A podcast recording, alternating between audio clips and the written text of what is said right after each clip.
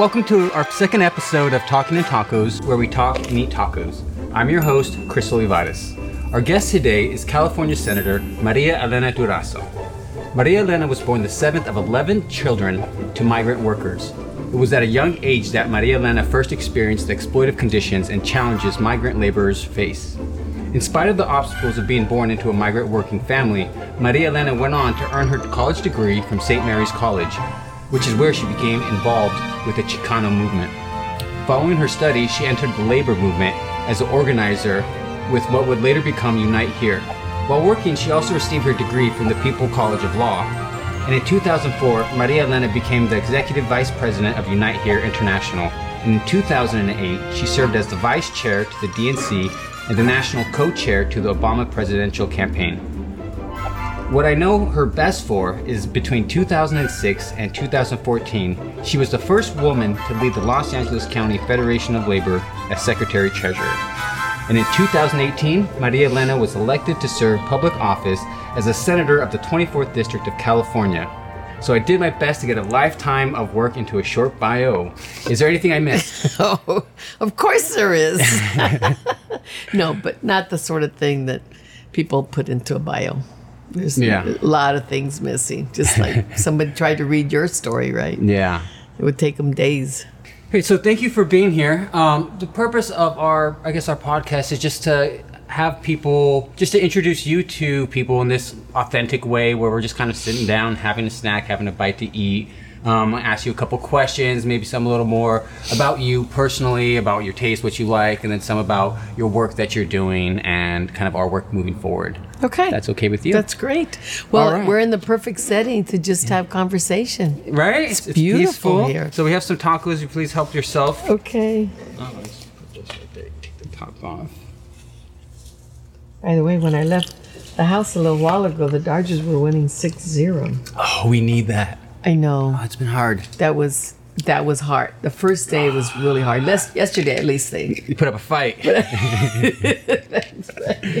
Oh my goodness, this is a lot of food. so, um, the first question is on kind of tacos, since we're here. So, what is your favorite go-to taco?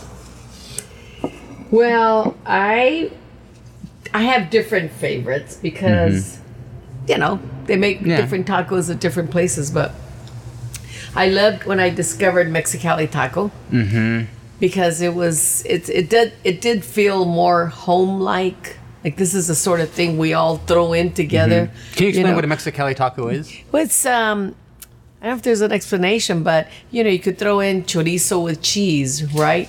Or it's a a dried hard uh, tortilla like for a tostada, and but it doesn't have the beans and the cheese and the lettuce the way that a traditional tostada is. So, I. Um, I, I like that it was different and it was more like the sort of thing that you would, you Have know, toss together at home. Yeah. You know, not all the perfect, uh, the perfect elements. But I love guisado because it's got chicharron on one hand and it's got, you know, flor, you know, what is it? Flor de, the, the flor, the flower, you know, on the other, and it's got shrimp. And so I love the variation. So when I go there, I know I can pick from 10 different kinds like of a tacos. little sampler. Last and they're time- little samplers. Yeah, our last podcast was with Laphonza Butler, who you know as Uh-huh, well, and uh, we had guisados. Uh-huh. Yeah, so would have known. It next time. And and uh, I, when the Latino theater, of course, before the pandemic, when it was open, Mm-hmm. I'd go right across the street. And it was very convenient. Go had a f- go have a few tacos and then go to the theater. It was the perfect perfect place to go. So um, I think they're great number one taco places, depending on the kind. S- My son was telling me about a a great um, shrimp, like hard shell but shrimp taco off a truck over um, near Olympic and 8th, where they sort of cross. Um, so it's a truck out there that has seafood, um, but it has. The I'm best like, shrimp I'm dying to tacos. go there for the, Yeah. the hard shell shrimp, tacos. yeah. I grew up uh, with the hard shell tacos as well, like in the home, you know, Yes, with the fam. yes, yes. You put a little bit of this, a little bit of that, anything, whatever you got left over, you know, some chicken, some beef, some potatoes, even. But yeah. Well, to me, the tacos were always hard um, and the burritos were the soft. That's how I so, could tell the difference. I have a burrito, and you could throw anything in there. We even made it wasn't quite a burrito, but we would even make talk about Chicano, you know, what are we, Mexican or American? Is we put peanut butter, you know, in a mm-hmm. flour tortilla. I've seen someone do that. you know, tuna, you know, mm-hmm. in a flour tortilla. It's like, hey, I don't want bread, I want tortilla, but I like tuna. Great. Um, so maybe you can tell me a little bit. So you came from a family of migrant workers 11 kids, 11 siblings. Um, maybe you could tell me a little bit about your early life and how you were able to aspire to achieve a college education um, and political office. As the seventh child, um, I didn't have the same responsibilities on myself that the older sisters and brothers had. So they really they had to um, work um, because they had to help my parents raise the rest of us. They really, um, you know, some of them had to drop out of high school in order to get a job, just to be able to get some more income for the family. And you know, I wasn't one of those, the older ones that had that responsibility. I had to work, but I didn't have to drop out of high school in order to help support the family. And they would have loved to continue with high school and continue with college, but the finances of the family didn't allow them to. So uh, I'm barely, uh, it kind of sounds silly, but I'm grateful to them. You know, they they're the ones who really made all the sacrifice. So by the time it got to me, my parents were able to do a little bit more with me. Um, so I remember my dad sitting me down at the kitchen table, you know, and he couldn't help me with all my different subjects of, of homework, but he helped me with Spanish. Thank God I learned more Spanish than if he hadn't. And I remember him teaching me the accents. And uh, my dad loved to read. Um, and uh, you know he wrote poetry. I never learned poetry but you know he liked to do that. So that was the environment once you don't have those kinds of pressures of just pure survival. Um, and so as i grew um, then you know i had i had that um, i had that going for me. But but um, when the, the my younger really young days you know picking all those crops and or being the water girl you know I had to be the one to go get the water or "Ve a traer el lonche you know because mom had gotten up early in the morning to make the flour tortillas and make the burritos de whatever you know frijoles So you worked at a young age, right? oh yeah yeah How much did you earn a day? Oh gosh. I don't know because dad did all the negotiating. Uh huh. Um, and sometimes we uh, had we got paid whatever the contractor said. You know, a bucket. This is how much you got, or a sack of cotton. This is how much you get. But other times, um, he got to negotiate us as a crew, as his own crew. so he would say, "This orchard." Will you know pay us this much and then we'll just do it all and you don't have to bring in other people. So there were different ways that dad negotiated you know whatever we would get paid. Um, but it it, uh, it was uh, it's not like he made a whole lot from it. And he he had this trait about him this quality of being very honest. And he assumed that everybody else was going to be honest with him that you know he really was going to get by working hard because he made us work hard. He didn't let us slack off. Mm-hmm. No matter if we were paying hourly or as a group as a crew he wouldn't let us slack off. He said you're going to work and you're going to put everything into it. And of course we would grumble hmm. because we you know we'd say well why should we? You know they're not mm-hmm. paying us what they should blah blah blah blah blah. And he goes it doesn't matter. Once you commit you work hard and that's and that's that. Um, so it was wrong that they would, uh, you know, exploit that. Mm-hmm. They would, you know, the growers would just take advantage of him being a good, hardworking man with his family, and um, and pay as little as they could, pay as little as they could. So what the the sort of routine was, uh, we'd work hard, hard, hard, leave school a little bit early, you know, earlier, uh, go to school, go back a little bit later, um, and then just work really, really hard. So dad, you know, I never knew the finances, so he, it would help him to stretch it because when we actually went to school, he would go out and look for work and whatever the crop was in the winter. And then we would um, figure it out however we could, get through the winter, Yeah. and then start back up again. wow. Amazing. Yeah, yeah. come- but you our come- family, our family were our friends. Yeah. My family's my friend too. That's what we always, we're, always tell each other we're best friends. I love my family. They, they really are. Yeah, yeah. Um, well, you know, I say that because a lot of people say, "Well, when I was growing up, this was my childhood friend," and then like my sisters, my brothers were hey, childhood you had friends. plenty of friends. um, so, think on that. Did you have any mentors, or mentors, or role models growing up?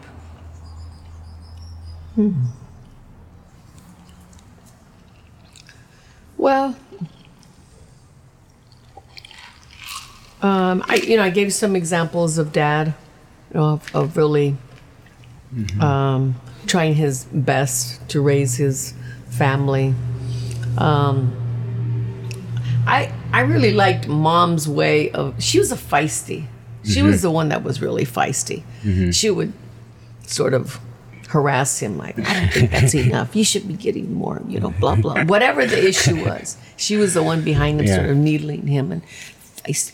so there was that between the two of them i i think was was the best example that anybody could set and they were very very uh, deep in their faith in the catholic faith they were but they practiced it you know, they didn't just go to church and preach about it.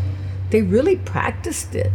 Like, you know, after work on Saturdays or after church on Sundays, they'd go uh, visit, you know, the senior citizen home, or they would go out with the priest to the camps, um, you know, Wow. and, and, and visit, you know, families. So they, uh, you know, as as they got older, they they especially were devoted to the church, but they were not they were not just preaching. They really practiced it. You know, dad would invite, you know, total strangers that he thought needed a bite to eat, and invite them over to the house and treat them like they were one of the family. Come to the table, cook you something to eat. Um, He was. He had lots of friends. Like, was he a very personable person?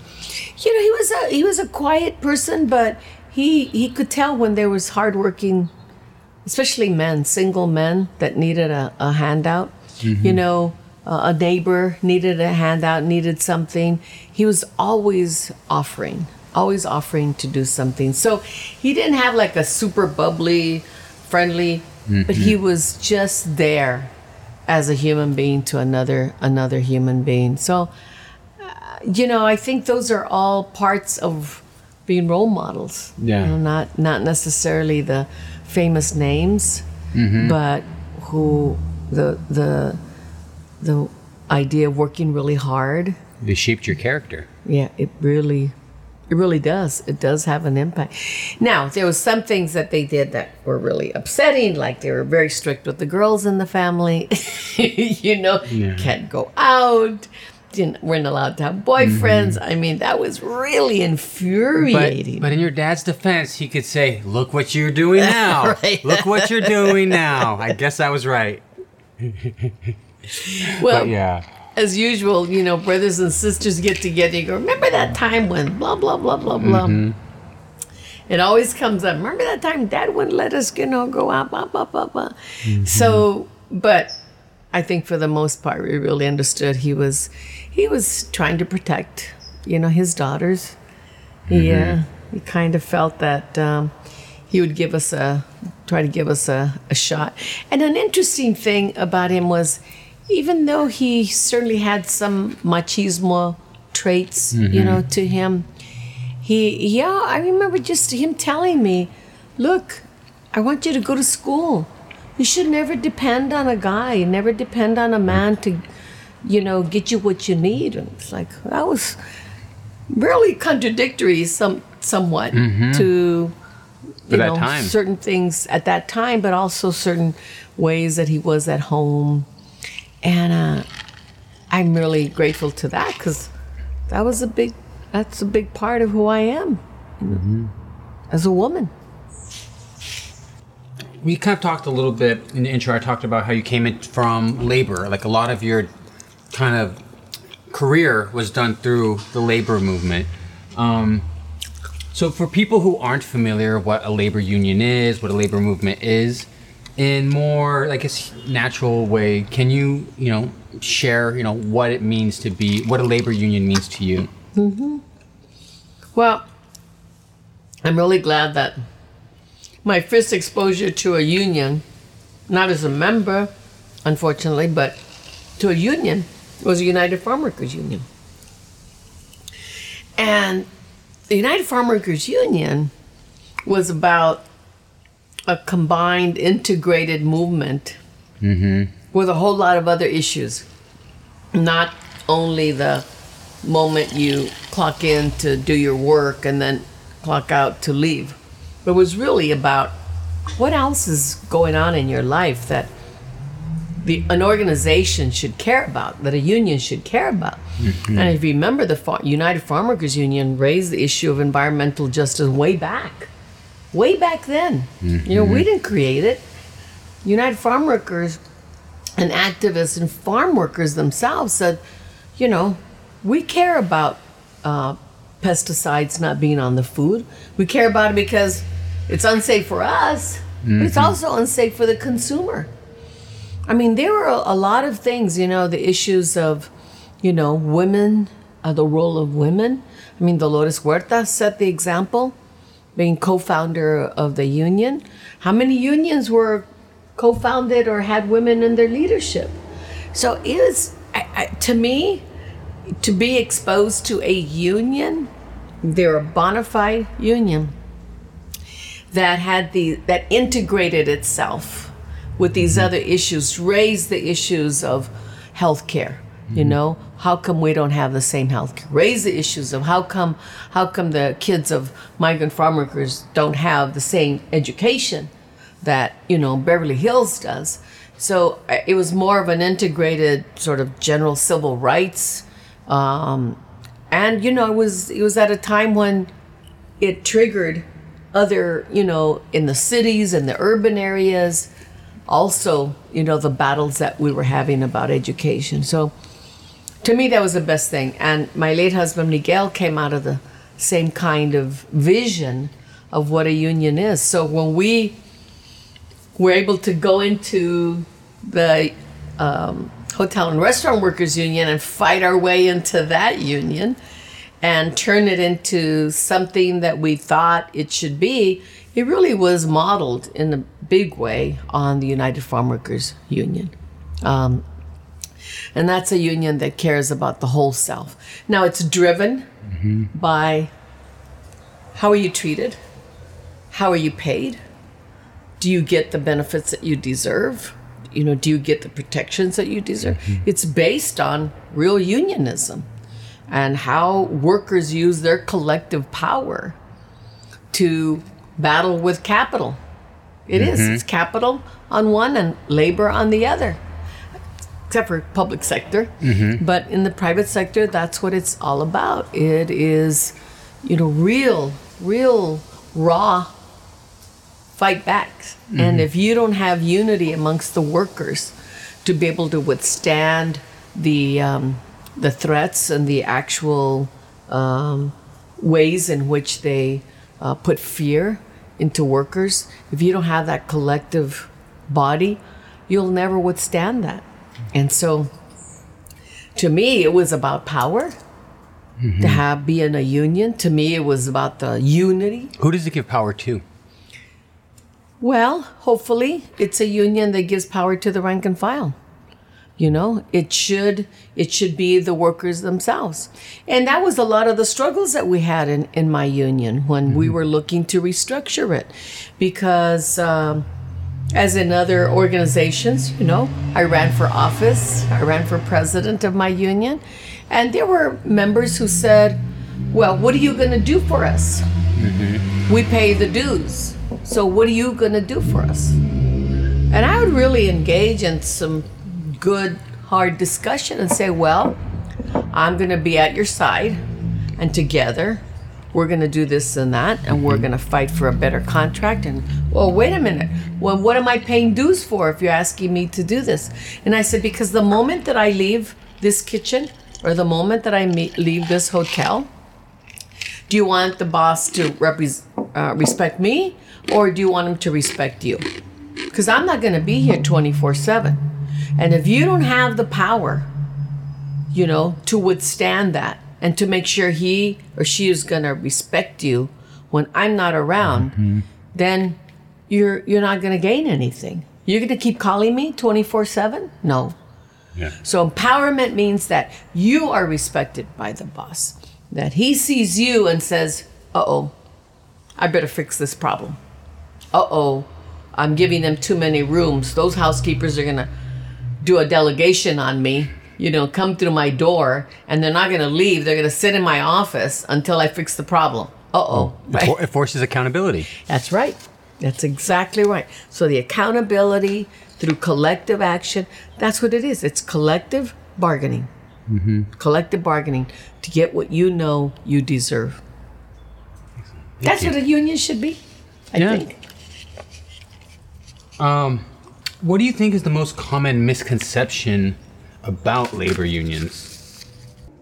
the misconceptions of unions are sort of the example that I gave earlier that it's a pay for a service. You mm-hmm. you pay your monthly dues and the union, Gives you higher Gives wages and benefits. you know, deals with the boss and you don't have to do it. Mm-hmm. Um, I mean, it's probably true of some unions. There's no doubt about it. There, not every union looks to empower the rank and file. Um, so I, I understand why there's a misconception. We don't talk to all the rank and file the way that we should. Um, so some unions are a lot better about it, others not so great. But I think that's a, a misconception of what a union does. Mm-hmm. I think the other is um,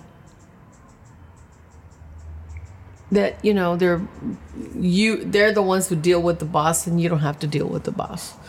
That's mm-hmm. just I don't know if it's Yeah. a misconception or if it's just the way some unions do it. Mm-hmm. But as a labor movement, the reason a labor movement grew, you know, was born and existed and grew, was for you know the workers to have a real say in the decisions that were being made in that workplace, mm-hmm. and that you wouldn't be taken advantage of. Your labor wouldn't be mm-hmm. taken advantage of, So and that I- you would contribute that you're smart, you're a professional. I don't care what work job you have, whether you're a janitor, a hotel housekeeper, a teacher, or a nurse, electrician, you're an expert at what you do.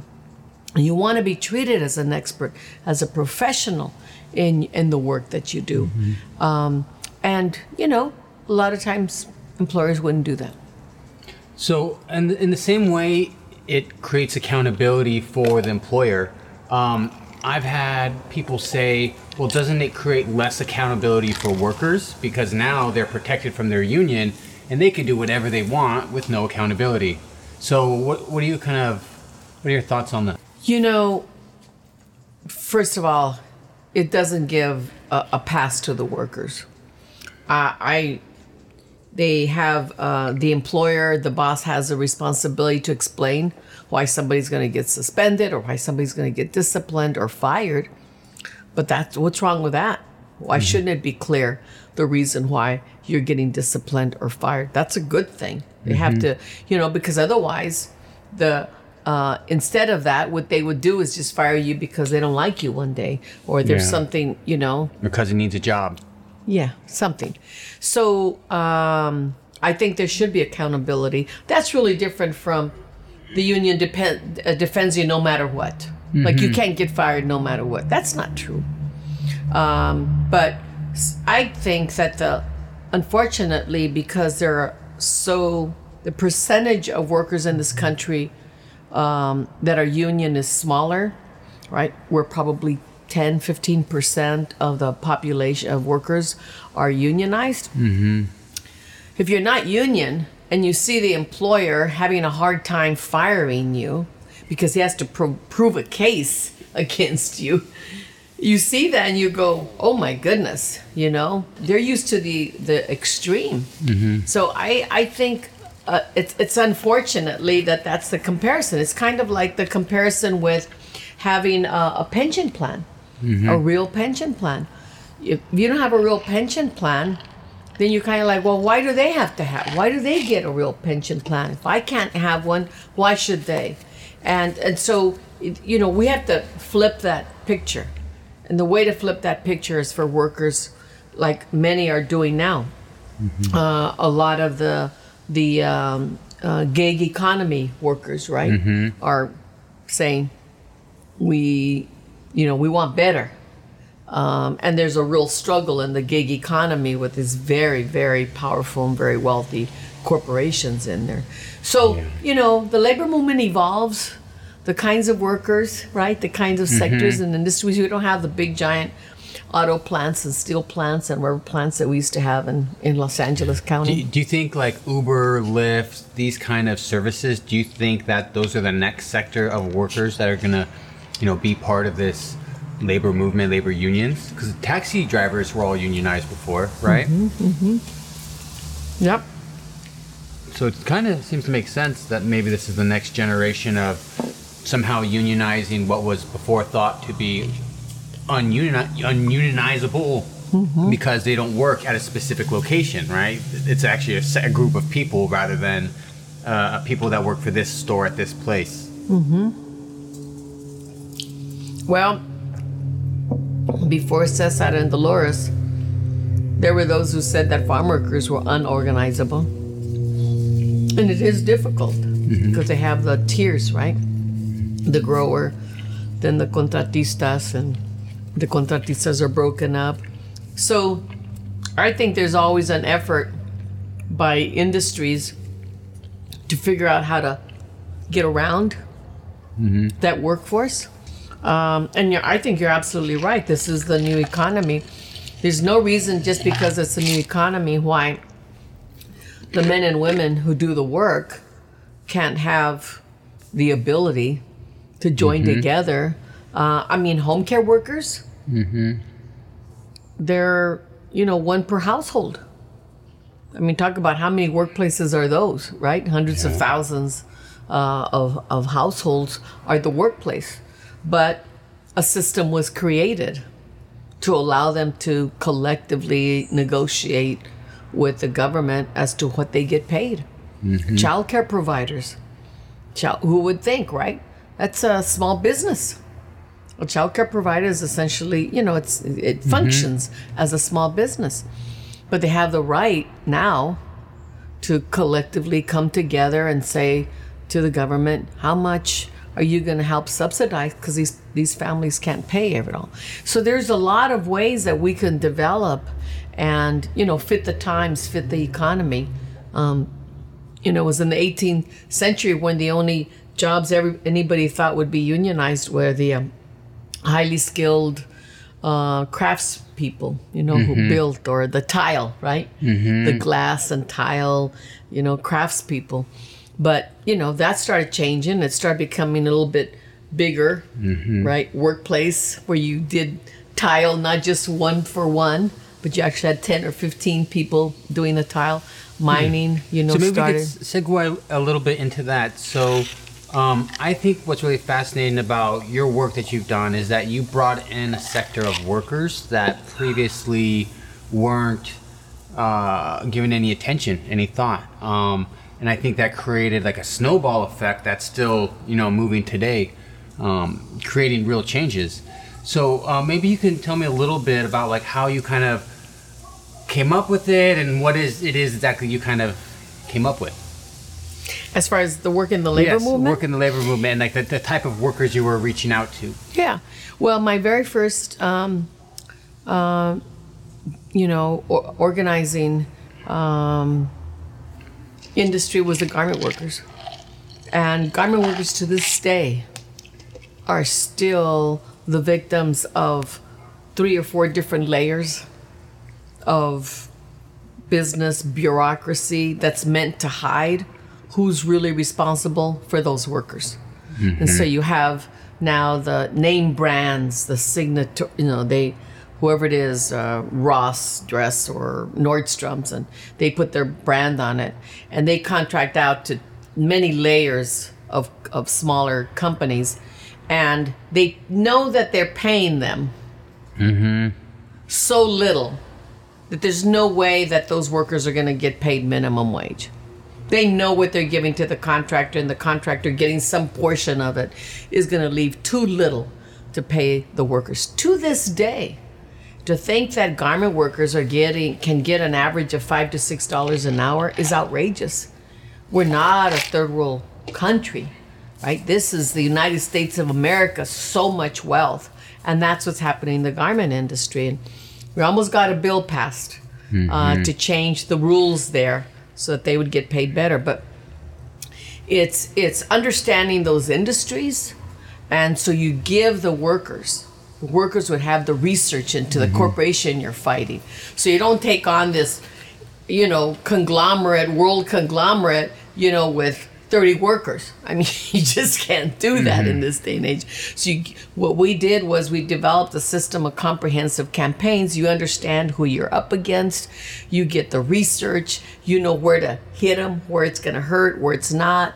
Um, and then the workers have to be bold enough and courageous enough to do actions. They have to be able to do that. If they don't, you can't win against these uh, big companies and, and employers.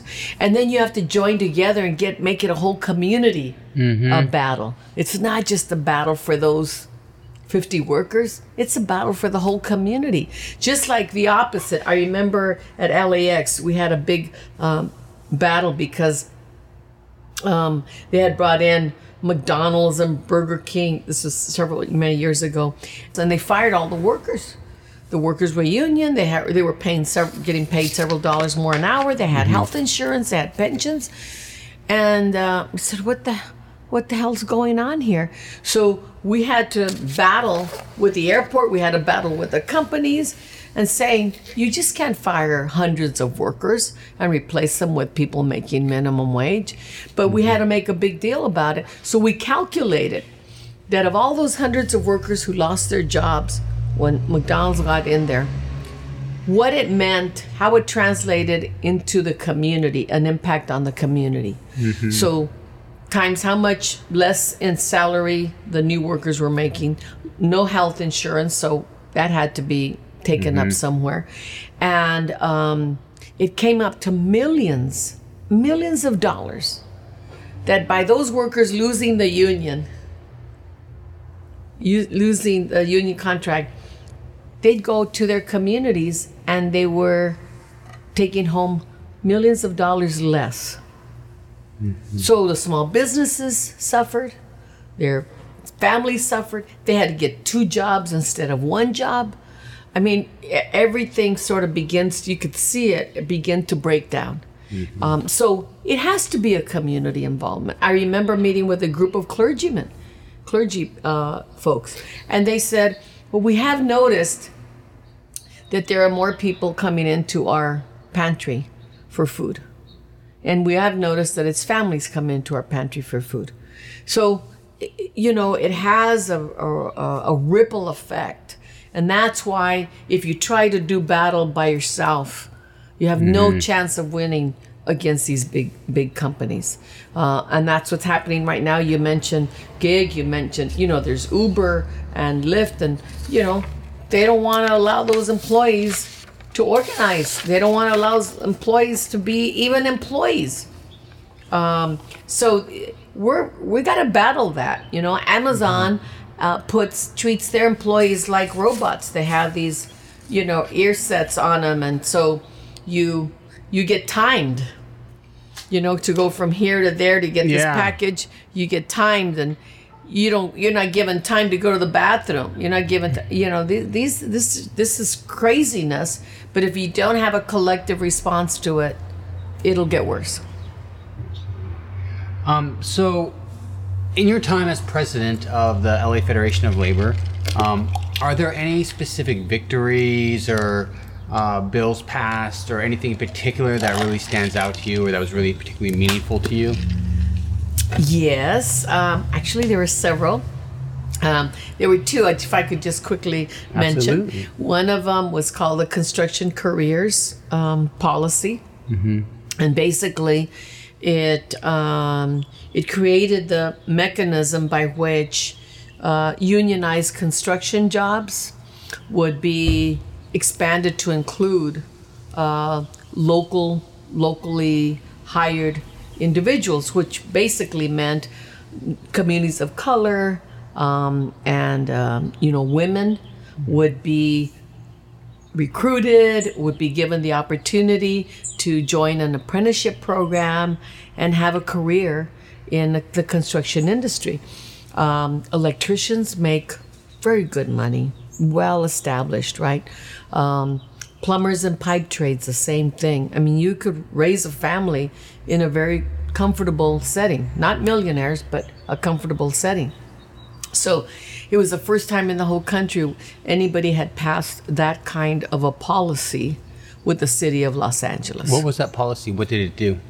It it basically uh, said that the work that uh, would be unionized, these projects that the city, you know, um, um, like public works projects, So it made all of them would be u- under the union they umbrella? would be union at, at a certain threshold, like over a million dollars Yeah. or some threshold, and that you know part of that deal was that the opening up of those apprenticeship slots would go to uh, local communities, neighborhoods, Mm-hmm. More communities of color. Yes, yes. So that was a really good. Um, and the other one was called Zero Waste, and basically, uh, the multifamily and commercial part of the city, uh, there was no uh, recycling program. So if you live in an apartment building, all the trash was just going to a landfill. It wasn't being sorted out and whatever could be recycled. So we have less of a landfill, right? And be able to uh, recycle more. So we came up with a program. One, and part of that program, what was so important is um, most of the sorters are uh, mujeres latinas, immigrant women. Um, and so we wanted to improve their health and safety conditions as they sorted trash, right? So that health and safety provisions were provided for in this policy. And at the same time, we weren't going to have like 15 trucks going up and down the same street to pick up trash. We would come into agreements with these companies, which companies were going to do which parts of the city, and and uh, and it basically moved the whole recycling uh, within the commercial industry, which had not been done required, and the multifamily industry. So it was very much an environmental issue. Uh, it was an incredible coalition. Everything, uh, you know, everybody uh, in the environmental movement, the mainstream white environmental movement, to people of color.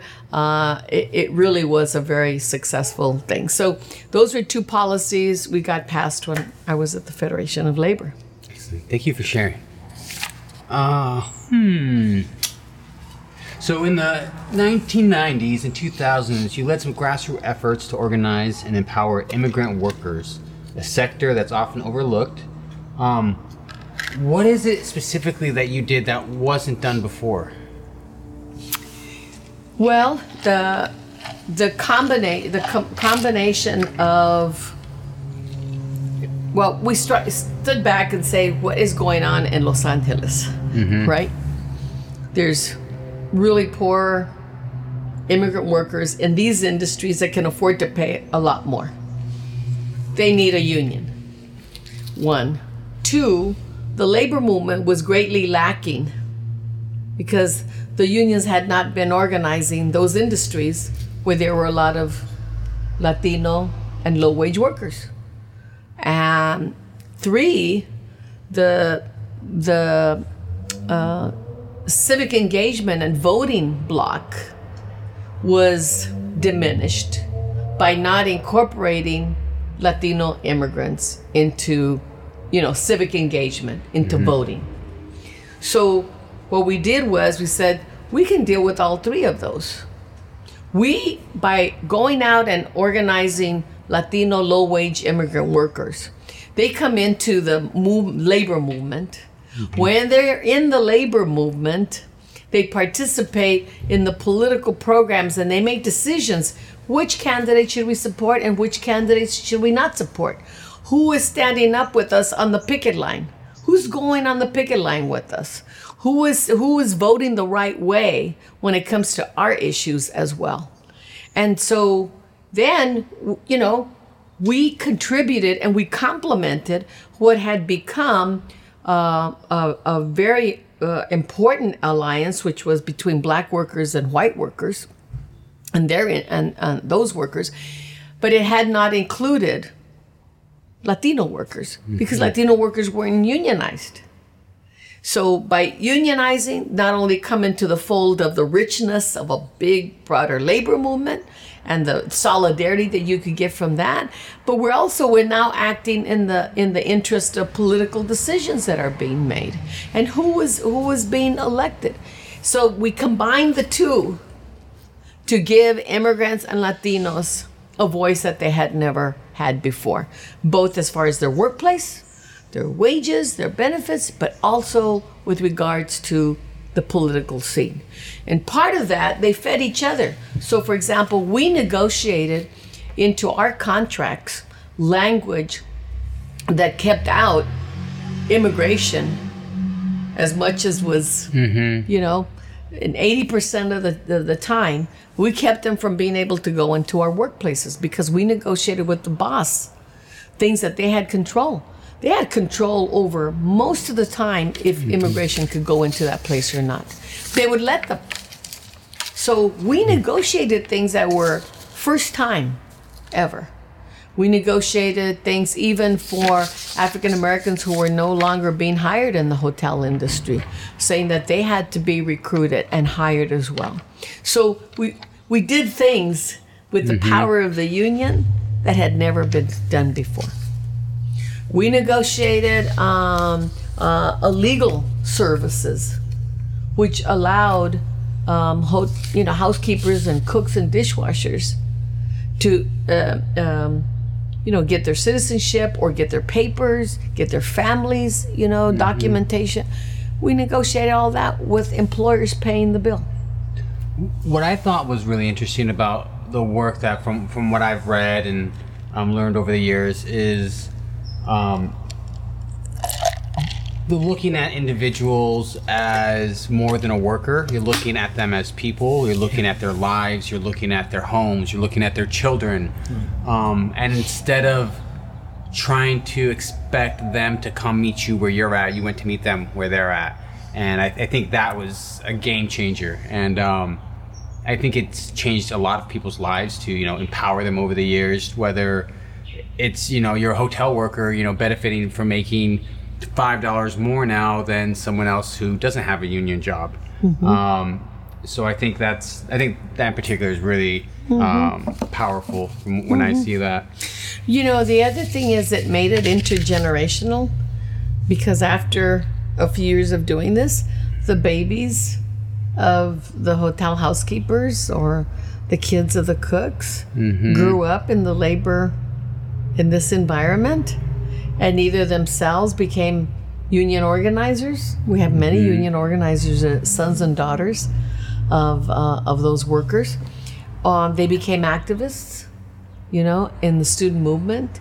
It was, it's really pretty Exciting to see. exciting to see. Yeah. Yeah. And you've seen a you've seen a couple where they were just babies and now they're you know grown women that are creating real impact in their communities. yeah, yeah, It's amazing. yeah. It's really cool. Um. So maybe you could tell me what was it like being one of the f- the first women elected to the, be the president of the LA Fed and like one of the first presidents or secretary treasurer, which is essentially kind of like the president um, of a labor union of that scale, which is maybe one of the largest in the country. Um, well, the the good thing about it is I wanted to be like the best organizer I could be. Um, because, you know, what drove me was how people were treated. And so as I learned to become a better and better organizer, there were people coming along with me. And it was pretty exciting. Just to give you an example, the vice mayor of Phoenix, Arizona, was a hotel housekeeper here at the Century Plaza in Los Angeles when I was president of the local. And we sort of grew up together, you know? We recruited her to be a union shop steward, and then she grew from that and she became an organizer. She moved um, to Phoenix, and a couple of years ago, she ran for office, and now she's vice mayor.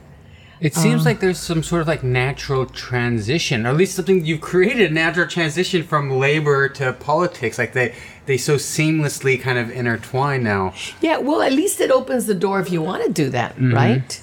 Um, and that's what's so great about it. I, I've seen a lot of people make that shift where they go uh-huh. from labor to politics, or they go from uh-huh. politics into labor. Yeah. Yes. Um, I mean, Congressman Jimmy Gomez came out of the the labor movement. Yes, that, that's.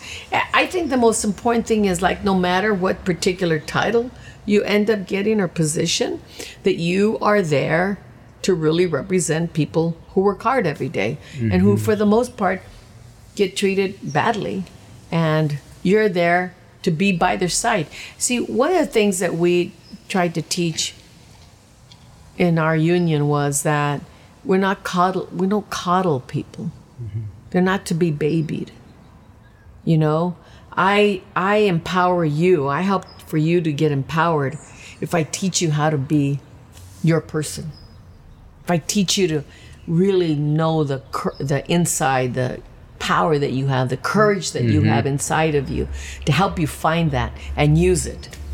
That's what that's now that's real power. That's really good so that's what i always wanted to do i was so excited when because i started out as an, an immigration immigrant activist when i started getting paid by the union to do this full time it was like my dream come true I couldn't believe it. I was getting paid. I usually had to do that after work, after another job. Um, so, what position or title I ended up getting was for the purposes of doing more of the same, mm-hmm. doing more for people to be able to buy a home, doing more with women to be able to just have one job instead of having to work five days at a hotel and then clean somebody's home on Saturdays and Sundays and never mm-hmm. see their kids. Doing more of that. Mm-hmm. So then, as president, I could do that more. I became an international vice president of our union. I could do that more. And when I went to the LA Federation of Labor after my husband passed, um, I thought I could do more because then it would be the joint power of firefighters and electricians and teachers and you know city workers it's like wow now you're really now you're really talking. And join together with them to do the things that we could do. We one of the first things we did when i went to the la federation was something called hollywood to the docks. And that was a 29 mile walk. Uh, we did it over three days. We stretched it out, and and that was because that particular year in 2008, I think it was in 2008, um, the contracts, the collective bargaining agreements of various industries were going to expire, and uh, contracts, union contracts covering something like three or four hundred thousand workers, were going to be On. on. And so um, we wanted to do something to show that um, if you take them on, you take us all on. You take these on, you take us all on. And it worked really, it worked really great. I think there were, no doubt, there were some, particularly guys who were skeptical. You know, there'd always been a, a guy running um, the Federation. And they were skeptical. Like somehow, how could this woman who represents hotel housekeepers, how's she going to be able to represent firefighters or um, plumbers or you know other other job other careers? And uh, I said, well, I know how to fight. I know how to fight. That's guaranteed. So if you're in a battle, or if you're in, you need others to be with you at your side, I'm the one. I said, my, my credentials are there. I've been arrested numerous, numerous times. and, uh, and I said, so I believe in working people and I know how to fight for working people. Okay. So f- your most recent fight was uh, in 2017. Was it you decided to run for the California Senate? Um, which you did win, and you are now our senator of, you know, Yes. California, right here, You're just, you're my district, my area. Um, so maybe you can tell me a little bit about what inspired that decision um, at this point in your life to to serve public office. Well, I think like a lot of, especially women, um, anytime anybody ever suggested that I run for office, I immediately, within two seconds, dismissed them as being crazy. I would never do that. I felt that my role was different in the movement. And so, um, so I just never considered it, seriously considered it. But when this um, idea came up, Trump had just gotten elected. And we all knew who he is. We all knew back then when he ran the first time, before he got elected, we knew what a scumbag he is. We knew what a liar he, he, he is. Um, we knew what an egomaniac he is Keep it coming.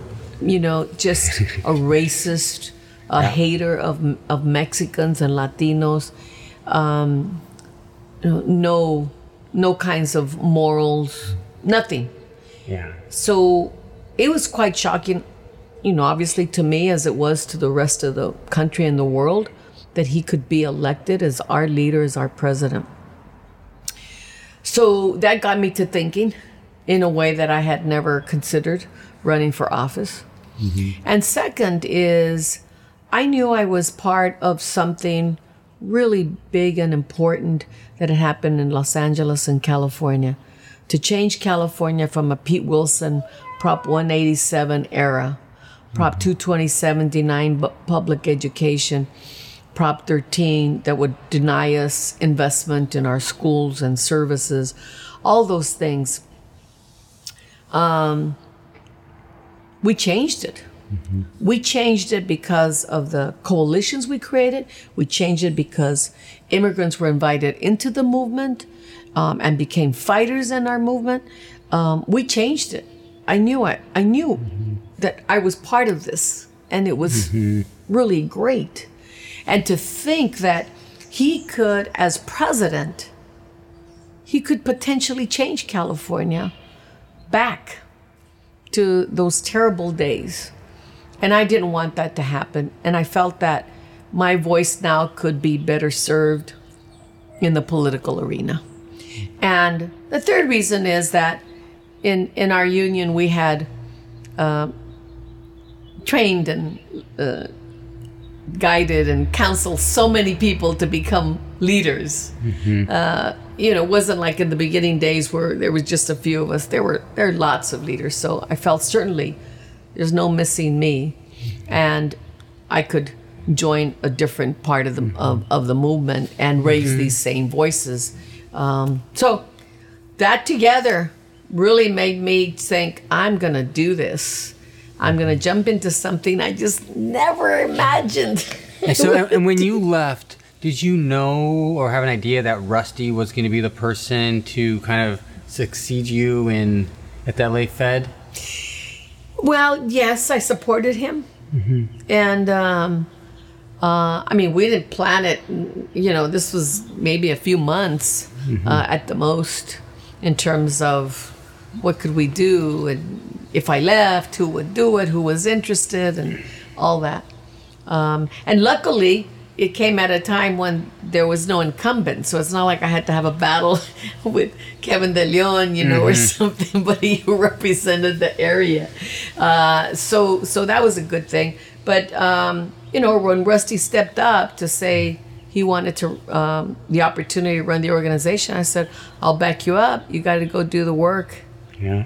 You know, got to go do the work of convincing the leaders of all these unions that you can pull it off.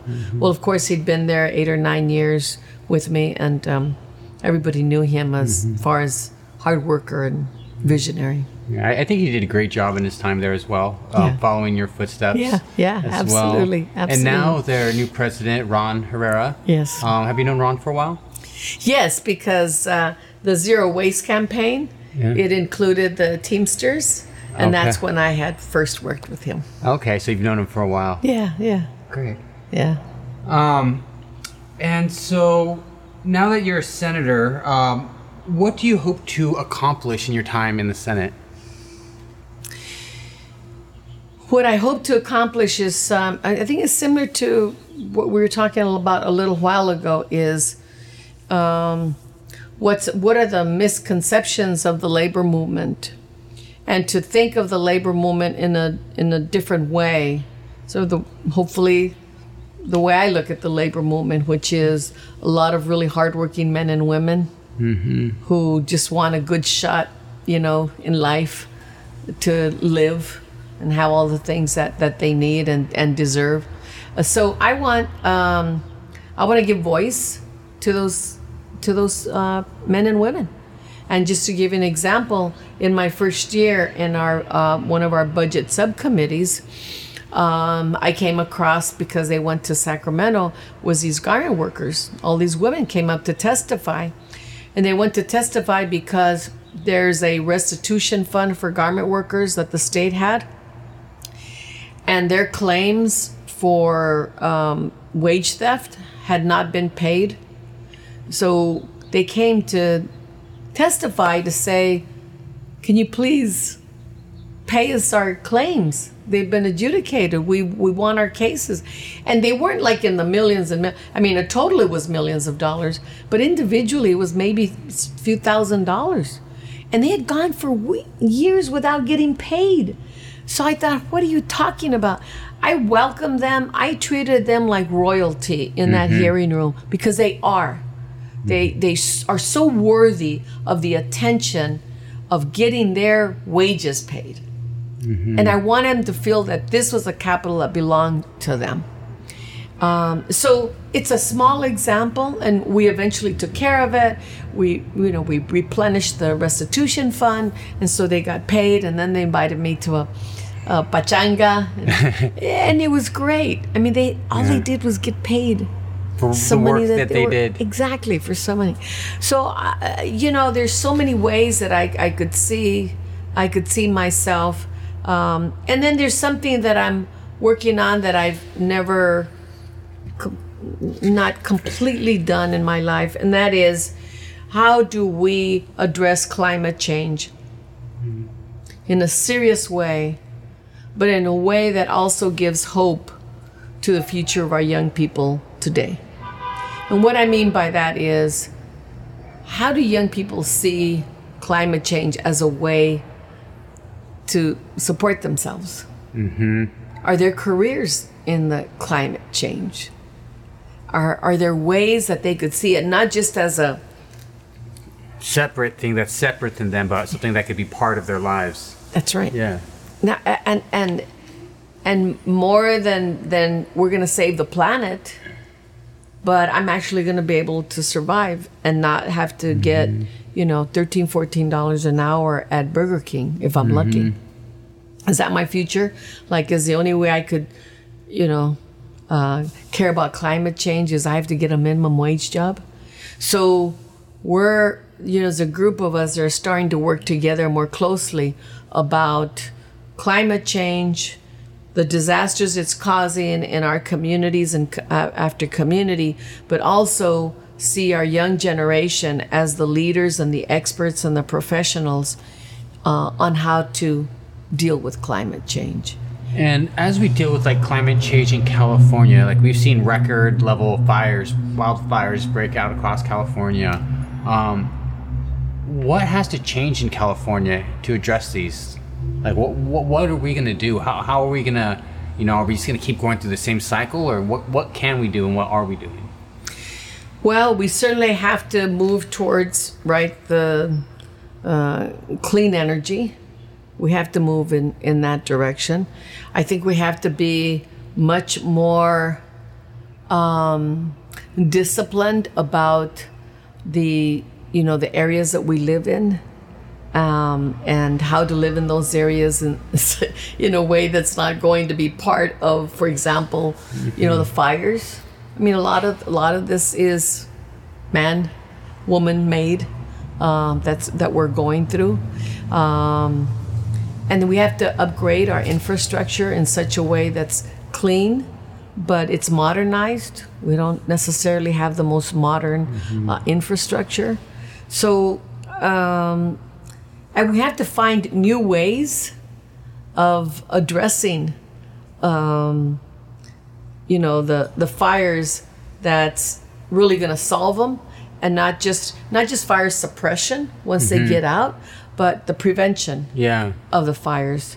Uh, and you know that's a whole area of science and technology that we've not been paying attention to. Is that something that's kind of been more focused on recently? Now the fires have become like it seems like every year it's been growing and growing. Oh, I don't even think even now it's getting this, the attention. I mean, it's getting the attention as far as responding, mm-hmm. reacting. Yeah, very reactive. Very, very reactive. And we have to help all those families, you know, as, mm-hmm. you know, for their health and safety, but also, you know, how to how to get them homes to, you know, to get back in and try to but it's it's having a devastate a really really terrible impact on our economy because those small cities small towns those counties um, you know the devastation it's also economic as well as health and, and safety wise. So, as COVID 19 has changed all of our lives in so many ways, how has California stepped up in order to support our communities? Well, um, you know, the state, um, the state had to try and step in in such a way that we knew we were experimenting. Um, nobody had ever done this before. Nobody ever been through this before, and we were having to deal with it in a fast way without the experience of it, and and worse even without any las- national leadership uh, over it. So the combination of all those things, of course, everybody's running around. What do we do? What do we do? And the governor, you know, made some very bold decisions about closing down, um, and we all made the decision of also closing down the Capitol and you know a lot of government you know offices. So that was um, that was a very you know strange environment uh, you know to be in. It was a really really difficult watching out for your lives.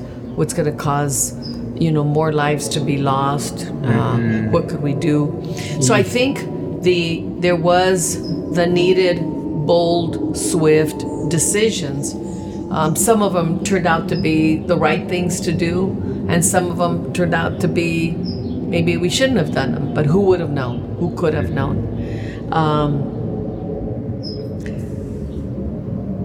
it, it and you know many of us have, have said this over and over again it certainly exposed um, in a very very dramatic clear way the racism in our institutions um, our communities of color being more severely impacted. Uh, we are essential workers latinos and uh, are essential workers but um, you, we can't stay home and do the essential work, right? Essential, the essential work that Latinos do has to be done in the fields, has to be done in childcare, has to be done in and, and other jobs that you just you can't stay home. You you know? So i i, um, I you can't do from from a from your office or a, a room in your in your house. So uh, that was a really um, that's been very disheartening as far as what it's done to the latino community for me personally. And we've had some real real battles over it as far as giving sufficient resources. Um, it's not equality when you give the same amount to a community when there's certain communities that are feeling it far worse, where the deaths are far more, where the um, the positive cases are far more, mm-hmm. and when you know that so much of it has to do with the fact of who they are. Uh, we're dealing with uh, a case in Livingston, the Foster Farms. Um, the company, as far as I information that we have, uh, the company didn't pay attention to what county health officials told them they had to do, um, and I believe as a result, hundreds there were hundreds of cases of pos- positive cases. Nine people died from that one plant. We had we had a garment uh, company here, similar. There were something like five people who died um, and hundreds of positive cases. So why, you know, why is it that Latinos would get the worst? Mm-hmm. Why why is there such a a clear disproportionate impact on Latino families? And that's their workplace situation. Then they go home and there's overcrowding in the apartments, sometimes two families. How do you do social distancing in a situation like that? Mm-hmm. So the things that we had been battling and fighting for before became crystal clear and worse in every way for our communities, poor communities and communities of color. So um, that's the disheartening thing. That's the that's the worst part of, of the pandemic. Um, I think um, you know, we're trying to now step back and say, let's take this a step at a time. Of course, there was enormous reaction to the closing down. How do people survive?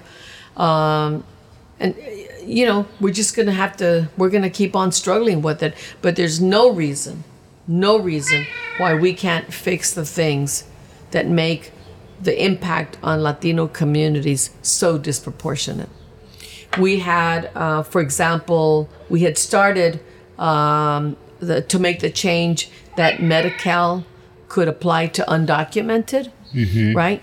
And so Ricardo Lara, who was there before I was, had started this process, and we one were able to get uh, Medi-Cal for undocumented all the way to the age of 26, and I wanted us to go further and include seniors over 65.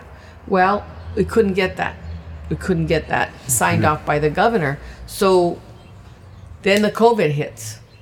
And who are the most vulnerable? Our seniors, our low income seniors, and our seniors who can't go to the doctor, mm-hmm. can't go anywhere. It took us months to clarify that if it was COVID related, then you wouldn't have to pay. So, how many people, how many people's lives could we have saved, right? All right, so this is a little more, I guess, personal. So, do you have any words of encouragement for the next generation of leaders? So, um, the, just the thought behind that is there's a lot of, um, like you said, the, the, next generation that were the kids of these union workers, they're just, or just kids that are just generally involved in supporting their communities, their certain interests. What do you have to say to them to encourage them to, uh, you know, engage these opportunities to you know, maybe you know, strive for their dreams. Maybe if it's not, you know, being a doctor, maybe they want to help people in different ways. Mm-hmm. So, like, what, what, do you have to say to them? Well, it, it may be a, a phrase that's used uh, too often, but just don't forget where your roots are from. You know, really don't forget. So, no matter what career you pursue, mm-hmm. right, whether it's on radio or TV or social media, whether it's in healthcare, uh, whether it's um, you know uh, uh, a coach, you know, athletic coach.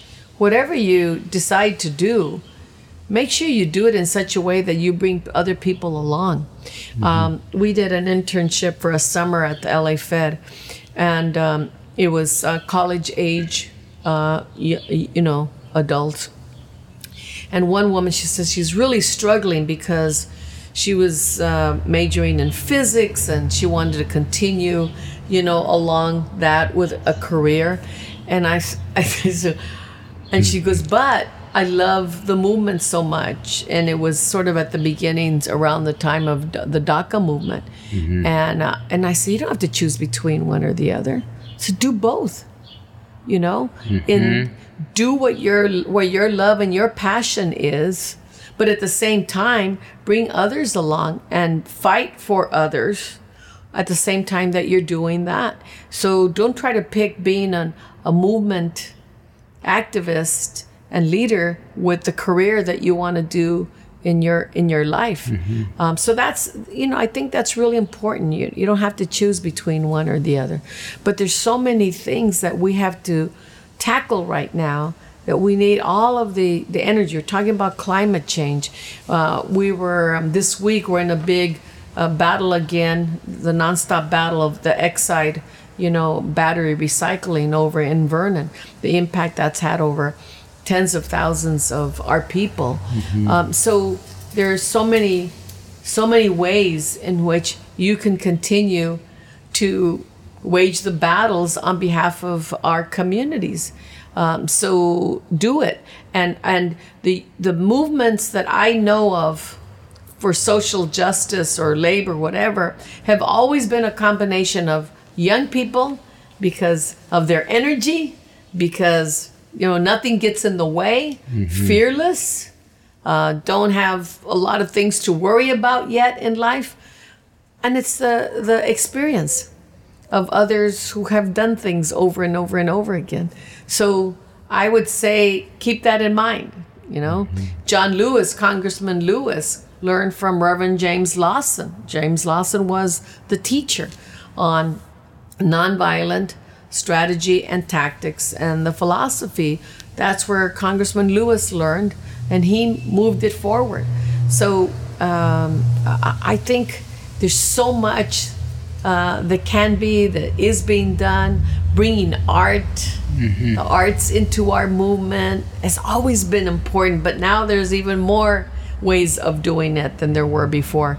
So, uh, you know, use your energy and don't don't don't be afraid, but at the same time, you know, think about things a little bit without, before jumping in, just a little bit.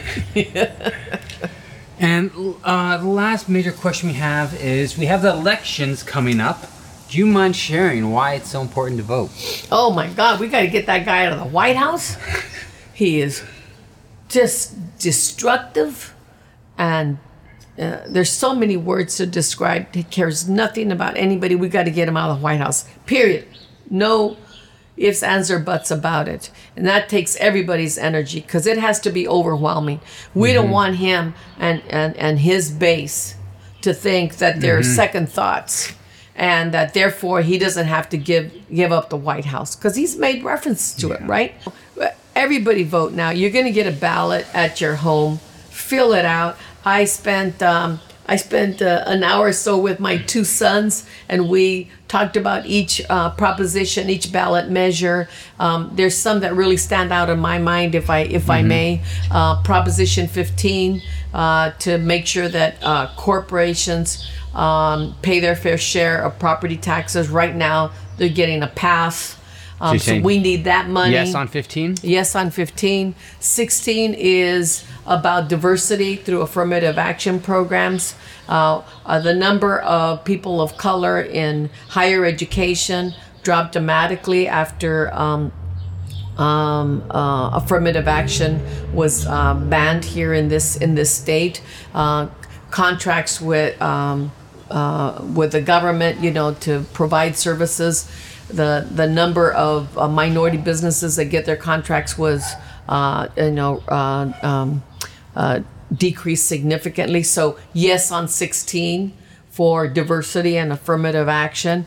And then we have 22, which is to uh, make sure that if you work, you know, for a gig uh, company like Uber and Lyft, that they don't have any exemptions from labor laws. So we no exemptions from labor laws. If they want to pay more, which is what they should be doing, after all, their company is worth like $75 billion, they should give more. They shouldn't be looking to do less. So those are some of the ones that stand out in my mind. There's several others which you can go through.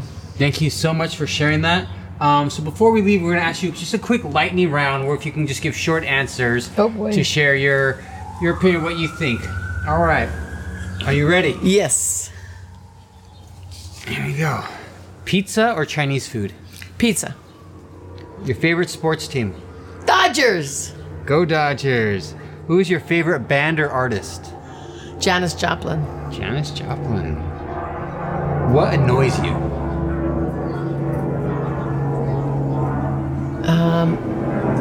People who don't work hard. If you were an animal, what would you be? Oh, good. I guess a dog. A dog? Why a dog? Because uh, they could be a person's best friend. And they're also protectors. Mm-hmm. Um, can you tell us something about you that most people don't know? I played the violin for three years in grammar school. Huh, okay. Um, what's the best advice you ever received? Um, Dolores Huerta, when, during a fast at USC that I was in, uh, just came in and was very calm. And she says, Don't worry about anything. Everything's going to be okay.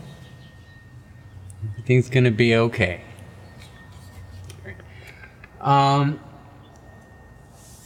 how can people who are interested in community activism get involved? Well, I, think it depends on the issue that drives you the most, that you're passionate about, that you feel very strongly about, and find a grassroots organization and learn how to organize one by one by one. Um, it may be that rally got you excited about some issue, but learn the true skills of organizing one by one by one. And that's what's going to build power in our communities. What's your favorite part of being a senator? getting to know other legislators and the particular needs of their communities that are so different from Los Angeles. I mean, do you get any special seats at like Dodger Stadium or anything? Oh, anything? no. Come on, they don't have a special senator section. Oh no, there's too many rules about that. I wouldn't- touch that with a 10 foot pole. Um, do you like to dance? I love to dance. I love to dance. What kind of dance? Is there anything in particular? Or just Uh, I love dancing? salsa. I love. Um, I'm not really good at, at others, but I love salsa. That's for sure. Do you have any pets? My son just I had a couple of pets for 15 years, lost them last year. So we just uh, my son just got a dog. His name is Astro. a few days ago. Beautiful mix of husky. Beautiful. And um, is there anything else you'd like to share before we uh, end this podcast? Um, just keep family and friends close to you as we go through this COVID 19. You know, find ways of keeping your yourself up and, and motivated. I know there are very lots of times when I get very, very scared and worried and can't sleep. You know, what about my kids? What about my two granddaughters? And um, just our community, and it- you know, just all sorts of things rushing through my mind. So, you know, keep family and friends close to you, and we'll get through this. Yes, we will. Yeah. All right. Sí se puede. Thank you, Senator. I really appreciate your time. Thank you, Chris. Thank you so much for Appreciate being you. here.